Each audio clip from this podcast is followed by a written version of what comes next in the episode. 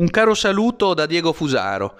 Eh, nelle lettere del carcere Gramsci racconta di come un operaio a Torino andava sempre a fargli visita e gli chiedeva che cosa accadesse in Giappone, perché era incuriosito da questa realtà così distante.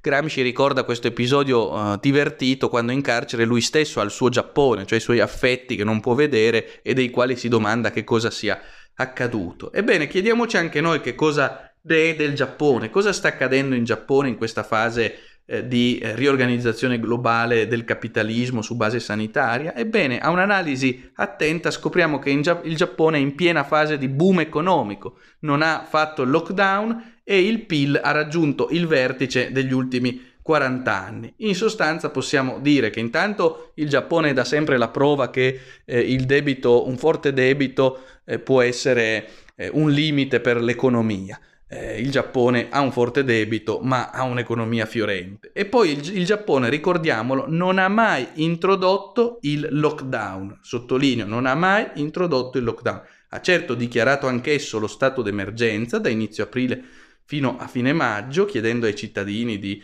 rispettare alcune norme sanitarie, di attenersi alla procedura di contenimento del virus, ma non ha mai fatto il lockdown.